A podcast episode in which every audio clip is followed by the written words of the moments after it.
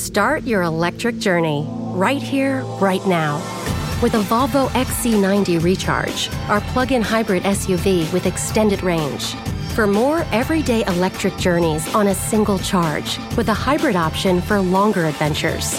Contact your local retailer to book a test drive or design your own vehicle at volvocars.com/us. The Volvo XC90 Recharge Plug-in Hybrid, the electric car with a backup plan.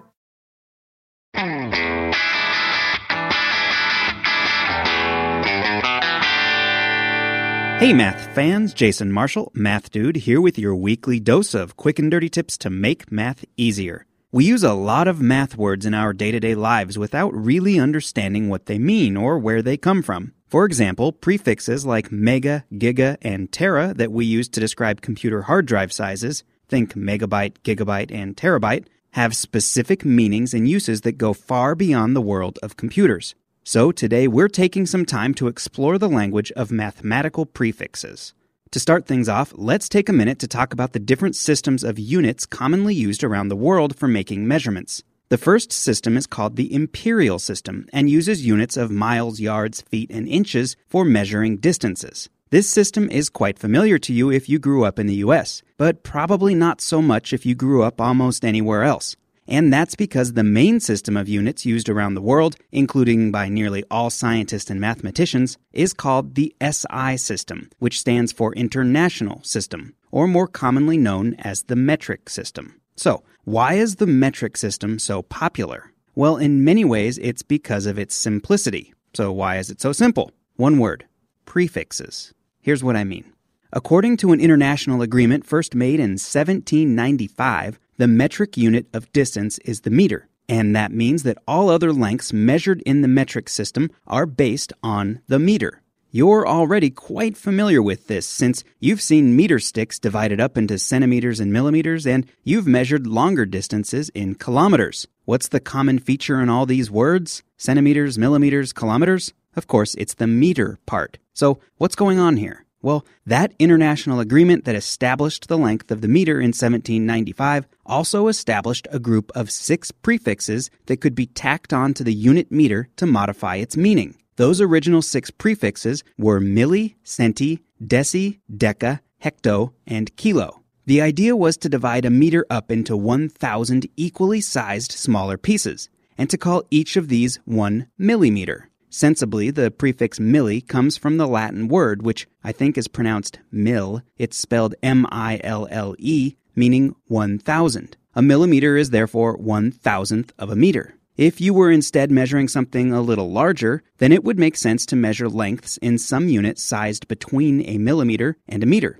So the centimeter is defined to be 1 one hundredth of a meter, and therefore also 10 millimeters. Again, the prefix centi is sensibly named, since it comes from the Latin centum, meaning 100, the same Latin root is in the word percent. A centimeter is therefore one hundredth of a meter. So the general idea of the metric system is to define a base unit, for example meters, and then create other units like centimeters and millimeters from this base unit that are multiples of 10 larger and smaller. That way, depending on the size of the thing you're measuring, you can choose a conveniently sized unit so that you don't have to write bunches of zeros everywhere. For example, if you're on a field expedition measuring the sizes of tiny bugs, when you find a 2 millimeter long tiny bug, you can simply write its length as 2 millimeters instead of the rather cumbersome 0.002 meters. It's simply a much more convenient system. And to top things off, unlike the imperial system, it's all based on multiples of 10,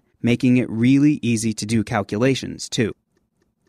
Start your electric journey right here, right now. With a Volvo XC90 Recharge, our plug in hybrid SUV with extended range. For more everyday electric journeys on a single charge, with a hybrid option for longer adventures. Contact your local retailer to book a test drive or design your own vehicle at volvocars.com/us. The Volvo XC90 Recharge Plug-in Hybrid, the electric car with a backup plan. Now, a millimeter is pretty small, but how about even smaller lengths? Are there metric prefixes for those too? Absolutely. The metric system has you covered there as well. The prefix micro, which comes from the Greek word meaning small, is used to denote one millionth. So a micrometer is one millionth of a meter. And that's pretty small. The width of a human hair can be anywhere between 20 and 80 micrometers. But how about even smaller lengths? Sure, we can go down another factor of 1,000 in size to the nanometer. Nano is based on the Greek word meaning dwarf. So a nanometer is one thousandth of a micrometer or one billionth of a meter. You've probably heard the word nano tossed around lately in the context of nanotechnology. And now you know exactly where this word comes from. It simply has to do with tiny technology built on size scales of a billionth of a meter which is about 50,000 times smaller than the width of a human hair. Do the prefixes go even smaller? Yep, there's pico, then femto, atto, zepto, and finally yocto. But it's unlikely you'll ever hear about anything that small. After all, the diameter of the nucleus of a hydrogen atom is on the order of a femtometer, and an attometer, zeptometer, and yoctometer are each successively 1,000 times smaller than that. But what about the prefix kilo and the rest of the original six 1795 prefixes? And what about mega, giga, and tera that we talked about in relation to hard drive sizes? Well, unfortunately, we're out of time for today. But don't worry, we'll talk about all the prefixes for numbers larger than one soon, including the story of an interesting newcomer that's been getting a lot of press lately. Oh, and one more thing. I should mention that while we've been talking about prefixes in the context of length, in particular how they can be used to modify a meter, they can be used with other units too. For example, we can measure things that happen very quickly in milliseconds, microseconds, or even nanoseconds. The prefixes work the same way. If you like what you've heard in this episode, I'd really appreciate it if you could leave a rating, or even better yet, write a review on iTunes to let everybody else know how you feel. It just takes a minute or two and it will really help me out. Thanks in advance.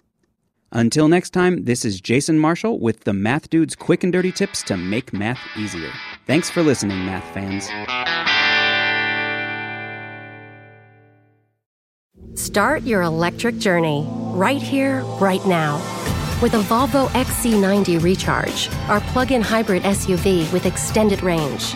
For more everyday electric journeys on a single charge, with a hybrid option for longer adventures. Contact your local retailer to book a test drive or design your own vehicle at volvocars.com/us. The Volvo XC90 Recharge Plug-in Hybrid, the electric car with a backup plan.